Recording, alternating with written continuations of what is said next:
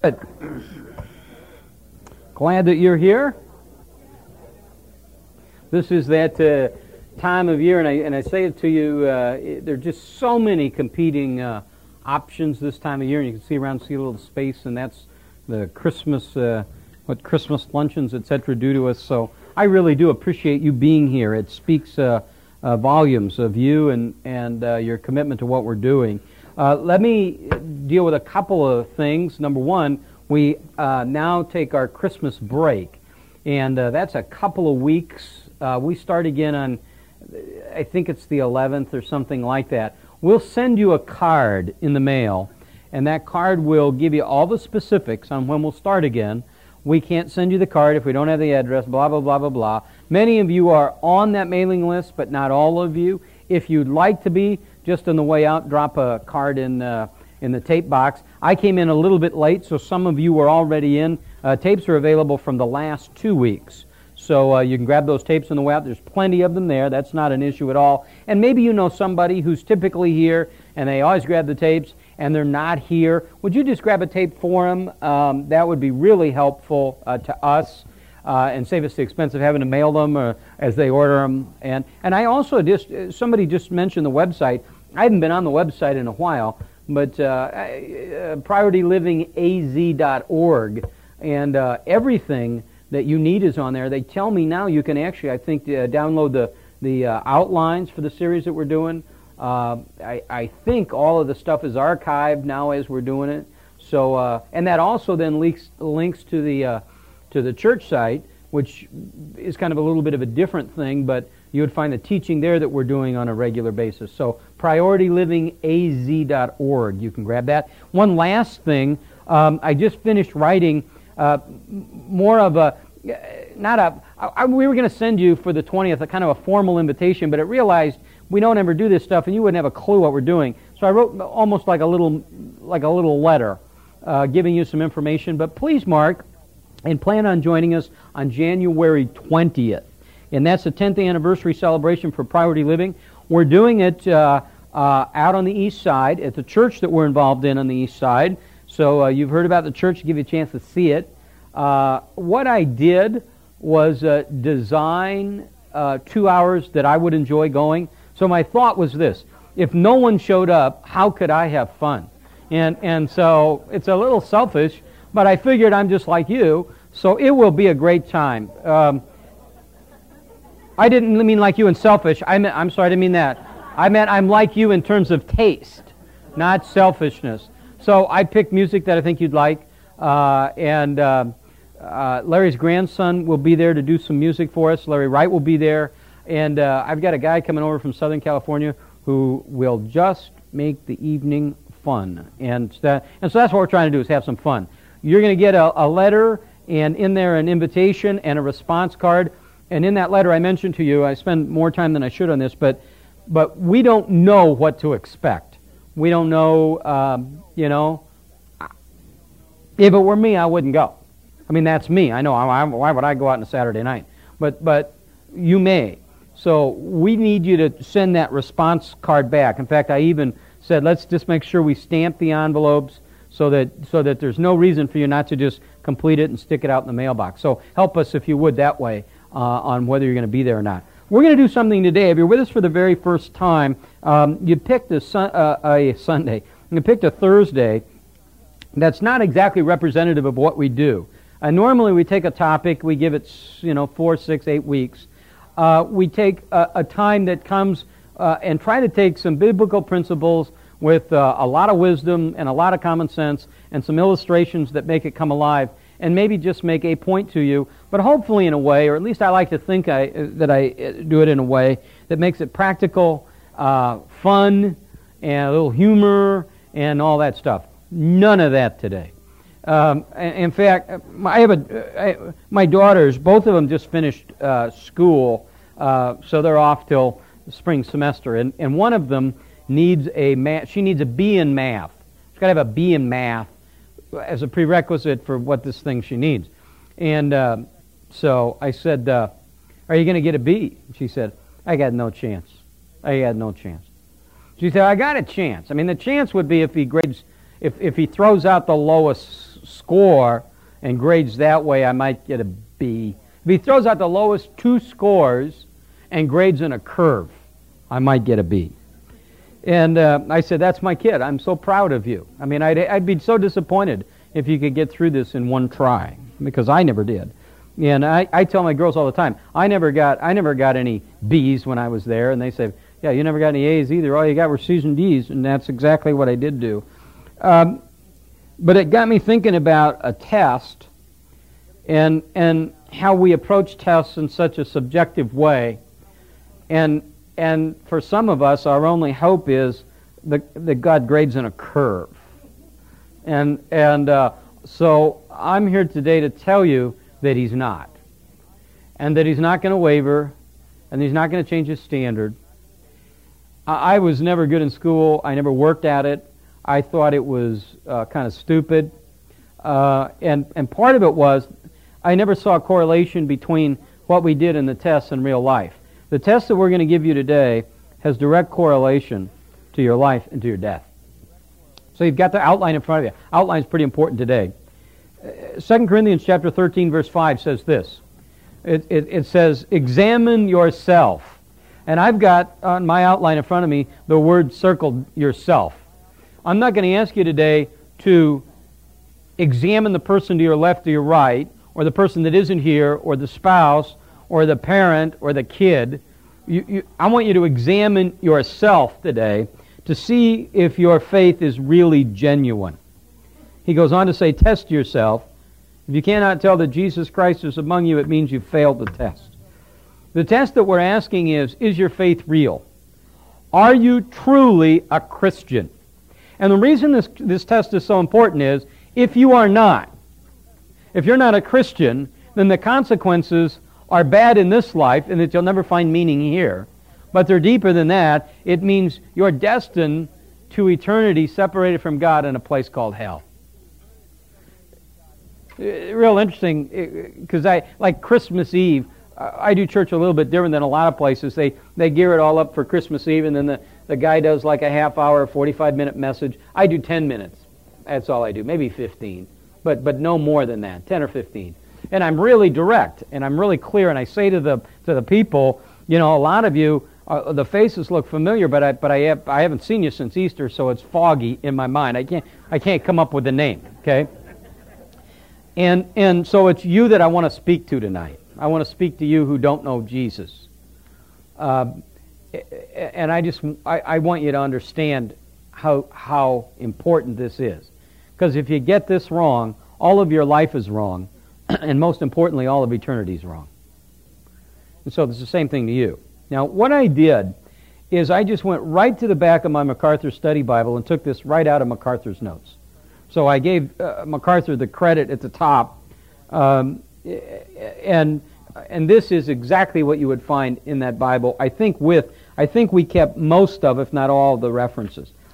Here's the deal, and, and you got it. You're going to have to think. It's a good thing you're smart people, because the next 30 minutes you're going to have to think here. We're trying to test your faith to see if it's real. So what we're looking for is evidence. You're looking for evidence. I'm not looking for anything. You're looking for evidence in your life. If you see these things on side one, you may or may not have real faith. Side two's the list. Side two's the list. These are the marks of authentic Christianity. So let me give you the conclusion.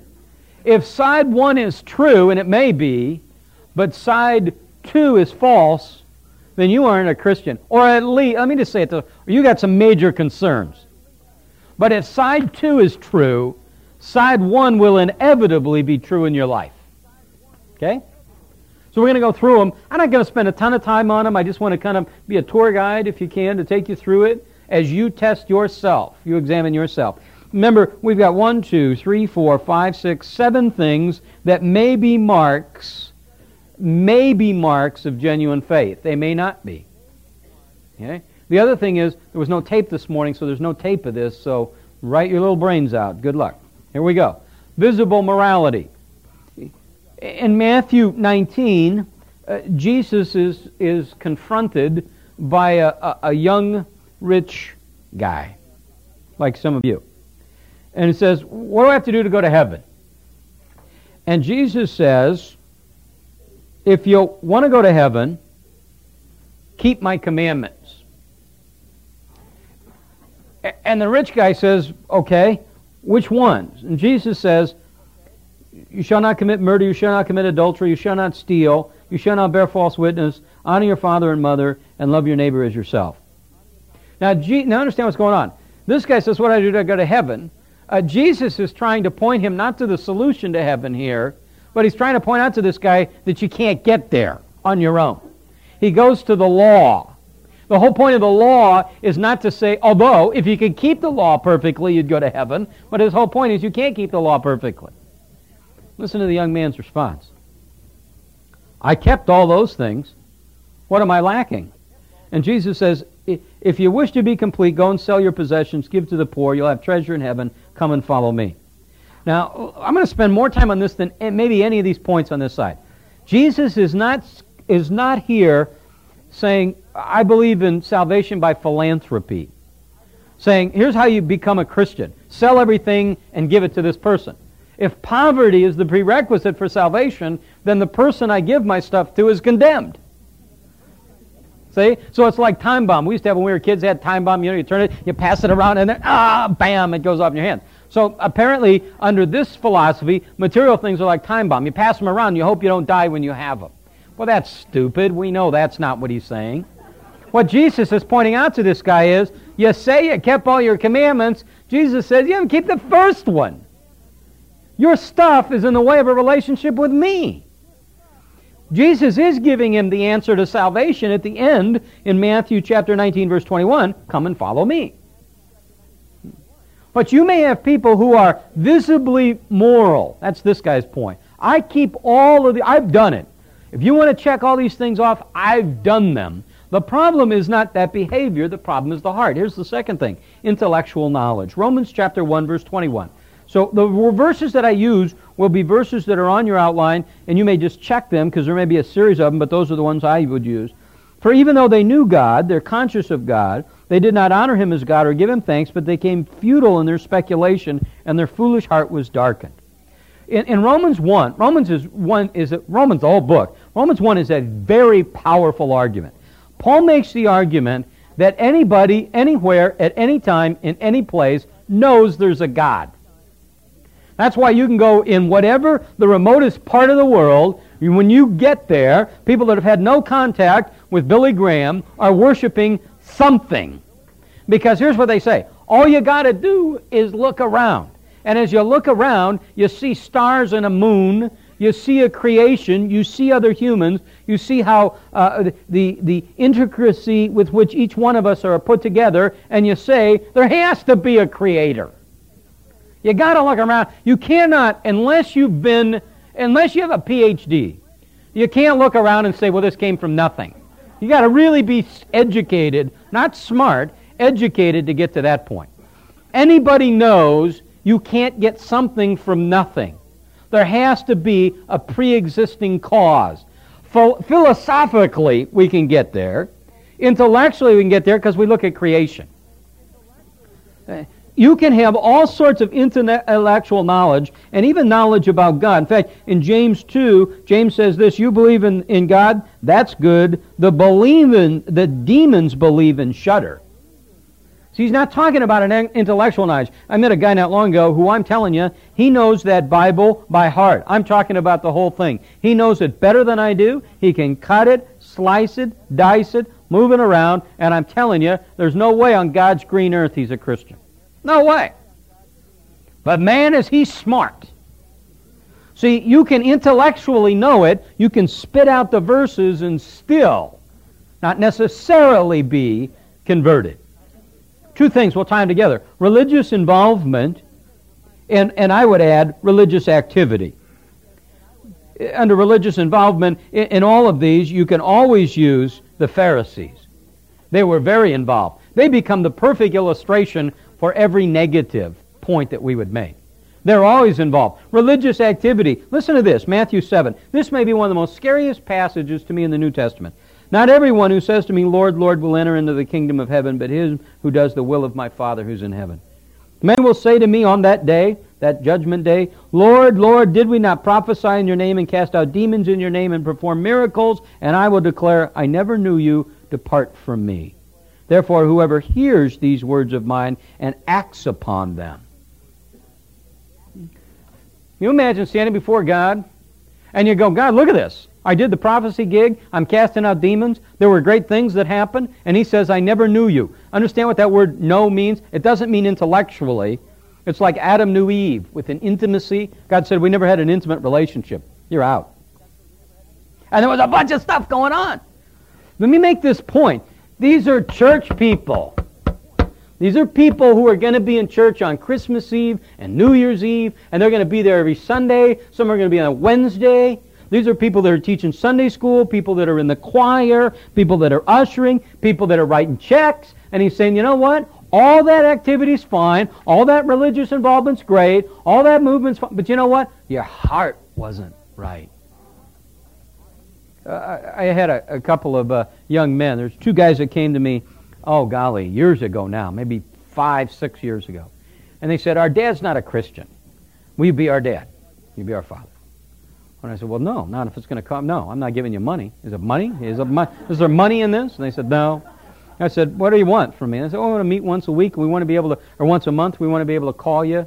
We want to be able to have access to, to you. We want to be able to run stuff by you. And over the years, we've talked about everything. And I had uh, uh the guys and their wives over the other night, and, and uh, I do that so they could give me my Christmas present. And, um, and, um, so they're there, and we're talking about their boys. Their boys are about the same age, five and seven, uh, and they each have two boys. And uh, they were talking about the boys' Spanish teacher uh, was was trying to teach them Spanish and using the Christmas story the other day. And as she was teaching the Christmas story, she would make things make make comments like, "Well, they came here on camels," and and, and the boys would say, "Well, wait, whoa, whoa." Now, now these boys are five and seven. They would say, "Well, no, wait a minute. The Scripture does not say camel." And because it doesn't say camel, we can't just read camel into it. It seems reasonable that they'd come on camels, but we don't know that they came on. Now, that's a very good trait, and that is the way to handle the Scripture. Here's the problem with that. And, and, and, and, you, and any parent would be very proud of a five or a seven year old who could slice and dice and get to that point. Wouldn't you? Sure you would. Here's the problem. If you're there that early, and now I put you in a little Christian school, I homeschool you, they're homeschool boys. So now I put you in a little Christian school, and I put this little bubble over you like Bubble Boy, you know, in Seinfeld. You're like Bubble Boy except mobile, you know. You're, you're, you got a bubble around you and you don't get any of this on you and you never do this stuff. There's always that chance that your faith is forever religious and never a heartfelt issue. It's a very scary proposition. My girls have been raised in a Christian home, Christian environment, Christian, Christian, Christian. And one of my biggest fears is they've been around Christianity so long that, that, that it could just be rote for them and they might never own it. All the compliance. See, they're little compliant kids. Those compliant kids, those are the hard ones because you don't really know what's going on in their heart. It's like you. When you bring a visitor in here and a guy goes, he's screwed up. I wouldn't go back there in a million years.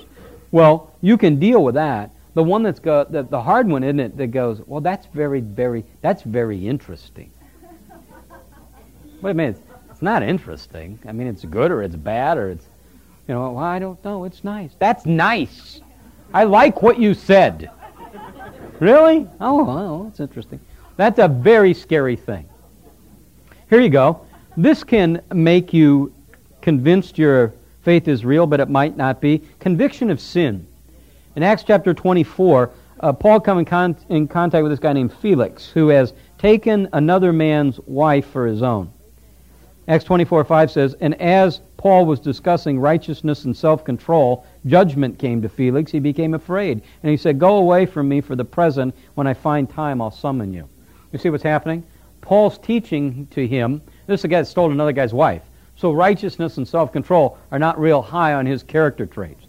And as Paul's telling him the truth, judgment comes, conviction comes. He feels guilty. Just because you're feeling guilty, don't for a second think, well, gee, I must really be a believer then. See, I can have all sorts of conviction and sin. We'll give you the other side of that in a minute. But he said he's frightened here. You ever been there? Ever been there where you're in the middle of something and you know it's wrong and you run from it and you're afraid of it? Don't for a second think, well, gee, because I feel guilty about this, I'm converted. Two more things. I'm going to tie them together. One is what, what, what MacArthur calls assurance, meaning I have confidence in my faith. You mean we're not supposed to be confident? Yeah, we're supposed to be confident in our faith, but our confidence is not necessarily based on us or based on our faith. It's based on God's promises. So you see there the reference, Matthew chapter 23. It's the whole chapter. That's where, it's kind of the flip side of the Beatitudes. Blessed, blessed, blessed. And in Matthew 23, here's what, here's what Jesus says to the scribes and the Pharisees, to the religious people. Woe to you, hypocrites.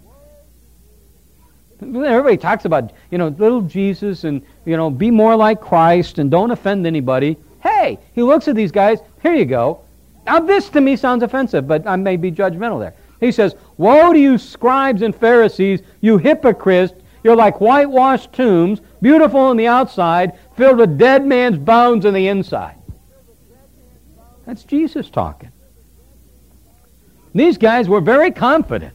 If you read Matthew 23, they're, they're giving, they're tithing, right down to even food particles, taking a tenth of them away. They're complying. There's this outward compliance. There's this, all these things. That's why I say they personify this. And they're coming. If you say to them, are you going to go to heaven? They, there's no question about it. If we, in fact, if we don't go, who would go? That's their whole attitude. And I meet people like that who are convinced they're going to, they're going to heaven. They're assured of it. That doesn't mean you're going there. Or you point, here's the last thing, to a time of decision. There we use a, a, a parable, a parable of the sower and the seed. And there's a rocky soil. Those who hear the word, they receive it. There's joy, there's affirmation, and then nothing happens. I meet people all the time. Let me see if I can. T- I hope this makes sense to you. I meet people all the time who will say to me, I'm not really sure I'm a Christian. And, and my friends would say, Well, didn't you go to that CBMC luncheon and check a box? Well, didn't I see you at a, at a Billy Graham crusade where you said yes to Jesus?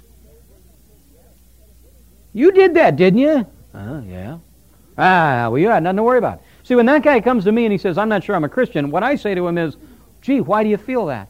There must be some reason you don't think so. Maybe you aren't. See, that's where I start. I start with, maybe you aren't. And then they lay these things out, and you go, now we can deal with it. Just because at some point in time somebody took you to a lunch or a dinner or walked down an aisle at a church and you said, I'm yours, Jesus, that doesn't mean us. Here's the list. You got it in front of you? You see these seven things? There are people in hell, my sense would be a lot of them, who have visible morality, intellectual knowledge, religious involvement, active ministry, conviction of sin, assurance, and a time of decision.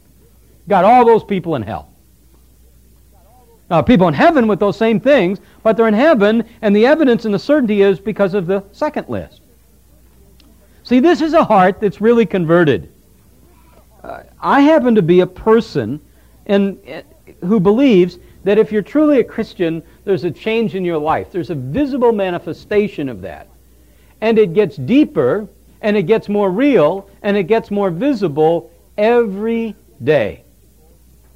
Here's some things. We'll run down them quickly. We have exactly 15 minutes, and, and we, uh, we and this is a, a longer list. How many items? Because I got one, two, three, four, five, six, seven, eight, nine.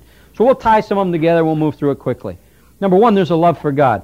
Uh, psalm 42, verse 1 is a, is a, a psalm that you would never know, unfortunately, from the psalm itself, but from a song, which is good, because at least we know it.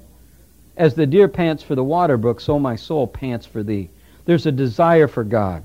You're called to love God with all your heart and all your mind and all your soul and all your strength. Do you love God? See, real faith has a love for God. It has a desire for God, a passion for God. The picture here is of a deer who, who's thirsty. And the only remedy is that brook and they pant for that water. It's the water they desire more than anything else. If your heart's converted, the only real thing that will satisfy that is intimacy with God, love for God. And real easy ways to look at these are real easy ways to look at. Forget work. We're not even going to talk about work. Just take your free time. Uh, let's take let's take this week because it's fresh in your mind. Monday, Tuesday, Wednesday. Let's add Sunday in there. Uh, Saturday and Sunday. I like this. Saturday, Sunday, Monday, Tuesday, Wednesday.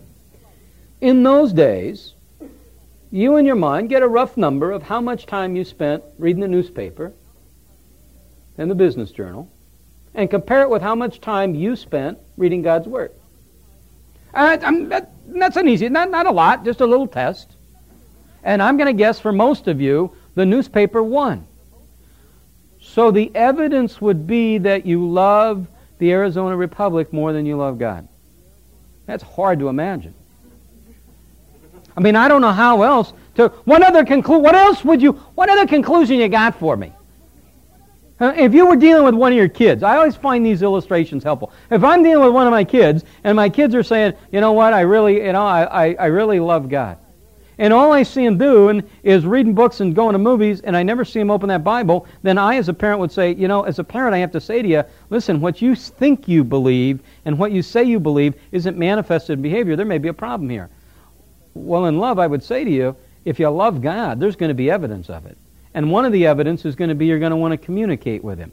You're going to want him to communicate to you. And let me tell you, he doesn't do that when you're sitting on a rock contemplating your navel. He does it when you read his word. That's how he communicates to you. And then you communicate to him through prayer. That's the gig. That's how you communicate with God. So if you love God, hey, you're in love. I mean, I, I was just talking to a guy this morning, and his daughter's in love. Love, love, love, love, love. Yeah, so he's in love and the other guy's in love. And I happen to see him all last night. They're in love. They're in love. And they just, all they do is talk. You can't, they can't stop talking. And I said, well, clearly the only cure for this is marriage. Okay? That'll shut this down fast. Okay? They'll be done talking now. But you can see a couple. I can take you to a restaurant and say, sit right here. Look at that couple. They're across the way. You can tell from across the way whether they're married or dating. If they're dating, they're talking. If they're married, one of them's reading. And that's not, we know that's not always true, but you see the point?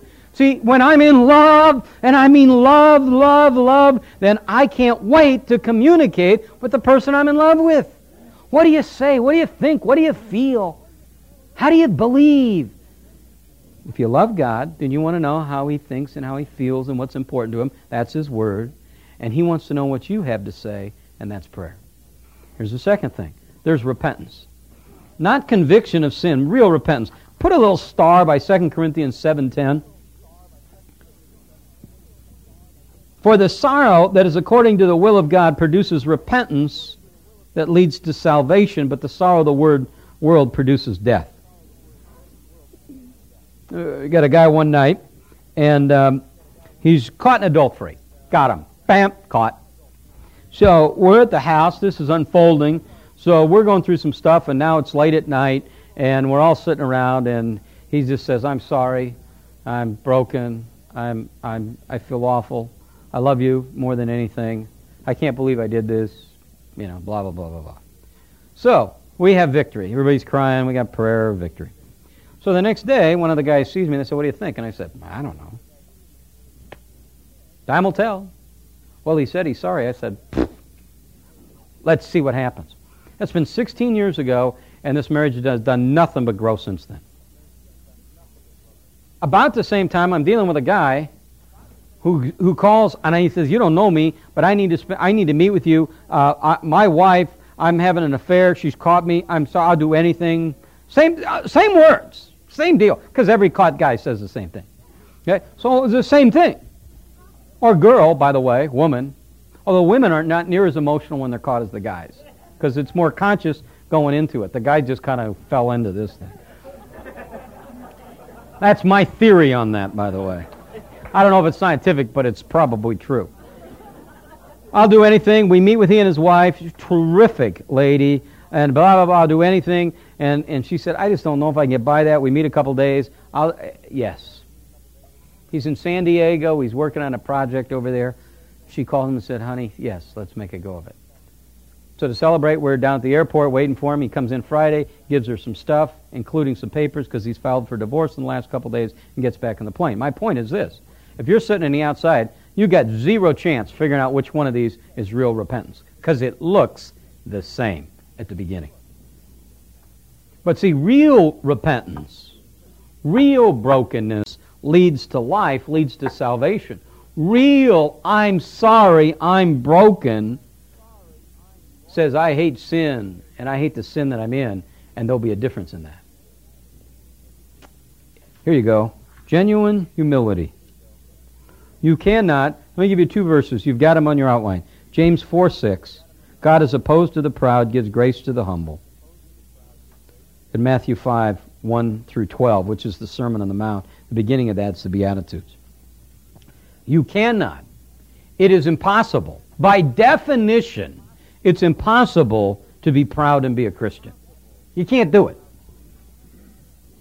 You cannot be proud of yourself. You can't remain self reliant and be a Christian. Here, let me read it to you. Matthew chapter 5, verse 3 Blessed are the poor in spirit, for theirs is the kingdom of heaven. The idea there is of a beggar, a, a, a spiritual beggar. The term we've used for years is spiritually bankrupt. When we think of a beggar now, we think of somebody going, Hey, you got any spare change? You got any, you got any money? What do you got for me? Know, Feliz Navidad.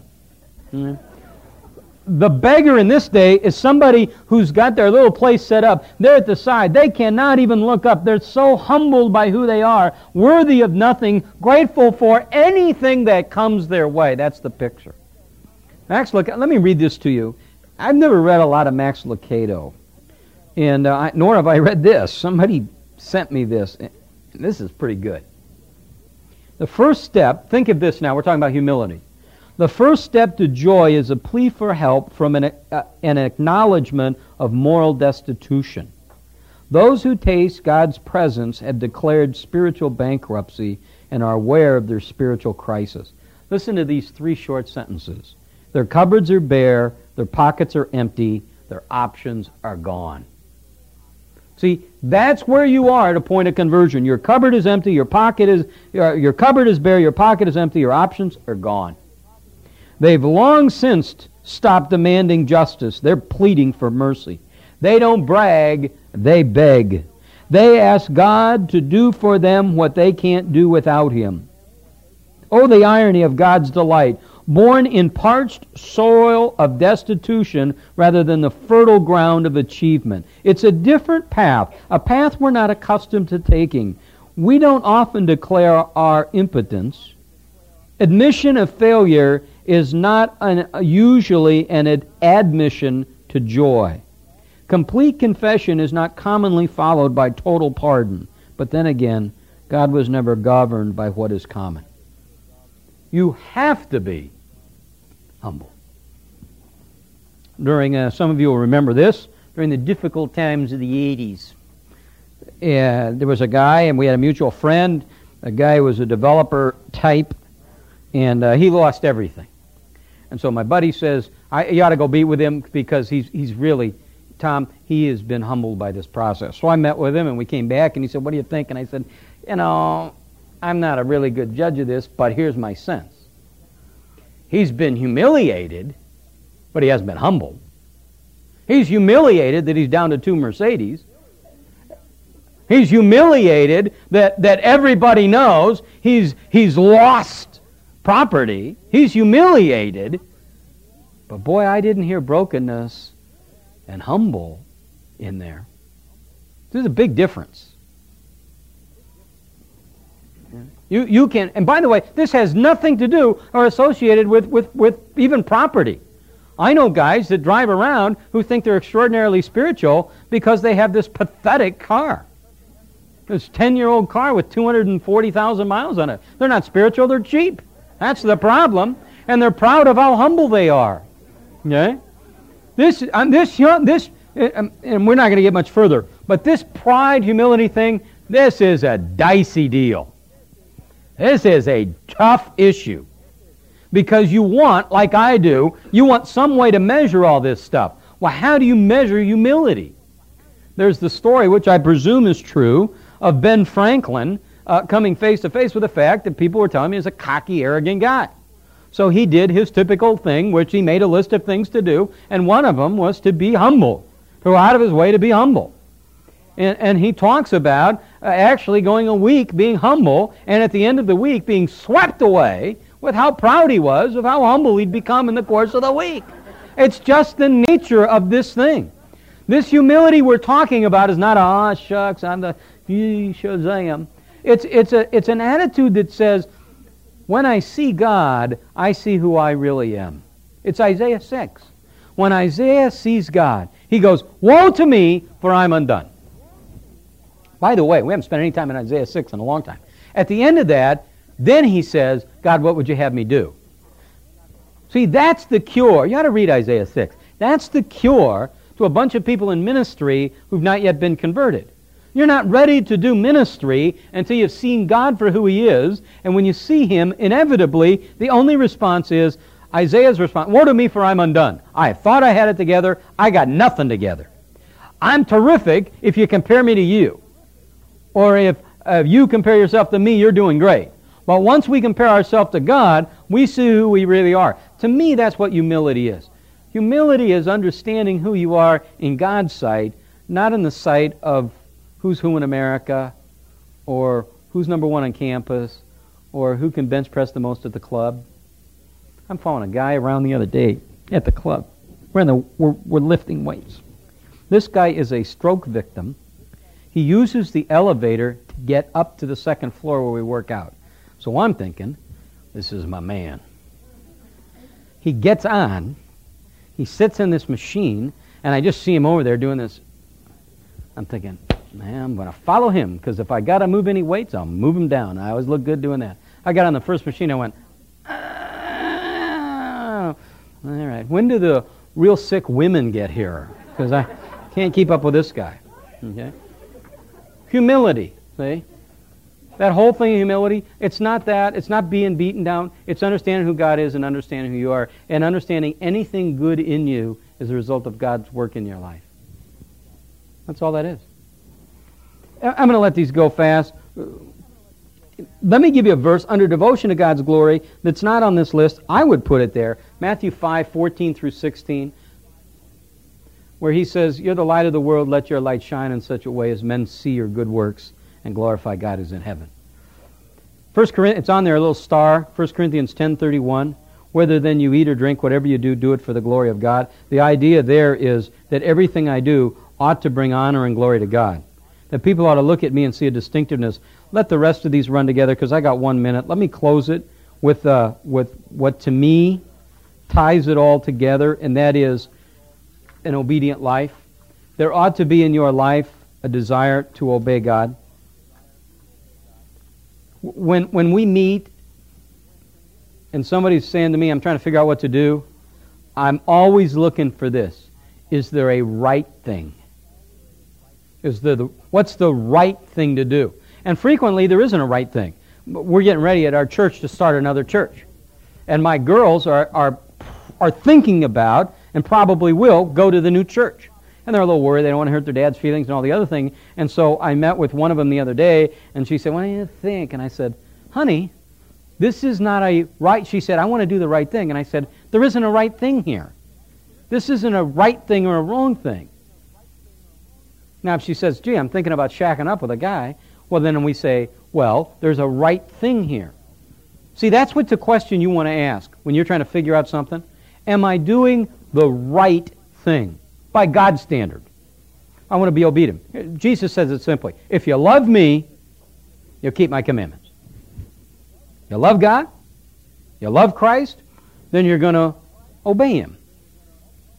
So if you're just going along and there's some sin, you got this basic sin that you like, it's your favorite sin, doesn't matter what it is, don't pick one out because it may not be yours, but you got this sin and you just stay in it, stay in it, stay in it, and stay in it, and stay in it, and you know who God is, and there's a and your life is characterized by sin and not obedience to Him, then you got major problems spiritually.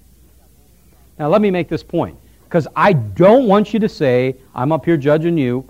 Wouldn't do it in a million years. You're judging your life. Do you see in your life, as you examine it, and you take a hard, honest look at it, do you see a life that loves God, that is repentant of sin, that is genuinely humble, that's devoted to God's glory, that's continually in prayer, that's filled with selfless love, that's separated from the love of this world, that's growing spiritually, and that's obedient to Him? If you do, then what you see on side one will be there. Side one you can fake, side two you can't. Side one you can go through the motions and you can pass through the meter, got through. But side two, that's God looking at your heart. See, these are all heart issues on side two. Where's your heart? Uh, there is nothing more important for you to figure out at this Christmas time than whether your faith is genuine or not. Whether you know Jesus Christ is your Lord and Savior or not. Do you know Jesus in a deep, intimate, personal way? Is he your Lord and is he your Savior? Have you come to a point in your life where you've acknowledged that Jesus is the Lord of your life, that you're lost without him, that your sin has separated you from him, and based your life on his promises and what he'll do? That your confidence is not in yourself, but it's in him. And I'll tell you, the hardest group in this room to talk to are those of you that have been around uh, church a long time, Christian faith a long time. Because you can con yourself pretty good because, see, you're doing really well on side one. But you can go, I just want you to understand this. You can go through all this stuff, come to the end of your life, and he says, I never knew you. And you say, Look at all that. I taught junior high. I can't get any more committed than that. I don't think it's that. When we get together in the second week of January, we are going to ask a question. It's the same question we've asked for the last 10 years. We're going to ask, what kind of year was last year? We're going to ask you, what kind of year was the year 2000? We'll give you a quantitative way to measure it. We'll give you some things that you ought to think about for 2001. And then the next week, we'll tell you how to make 2001 the greatest year of your life. After that, the series after that is going to be how to, stay, how to stay straight in a crooked world. And it's stuff that I did 10 years ago that I'm revisiting, actually doing something I never do. I always study, but I never do any research. You know, like secular, let's get some illustration research. So we're going to actually do some research on this. So uh, I hope you have a great holiday. I know for some of you you're dreading this. I know over these next couple days you're going to be with family members. They don't share your faith. They're driving you nuts. You know you're going to fight and throw spaghetti at each other, and it's going to be terrible. Um, just let God's grace kind of shine. Just kind of go there and let them see you. You don't have to convert them. Let them see the difference and the distinctive in your life. And you go, yeah, it's Jesus. Let your light shine in such a way before men that they glorify your Father who's in heaven, not you. It's a hard time. It really is, and I know it. Let me pray for you, and then we'll go. Mark January 20th on your calendar. Make sure you're there. We'll get you the info, and uh, we're going to have a great time. Father, uh, thank you for allowing us to see this truth. Thank for the men and women that are here and and just what they mean to me and their faithfulness to this place. God, we anticipate what you will do in our life if we'll just quietly obey you. God, help us understand that's what you're looking for from us obedience. Let us give you that. We pray that in Jesus' name. Amen.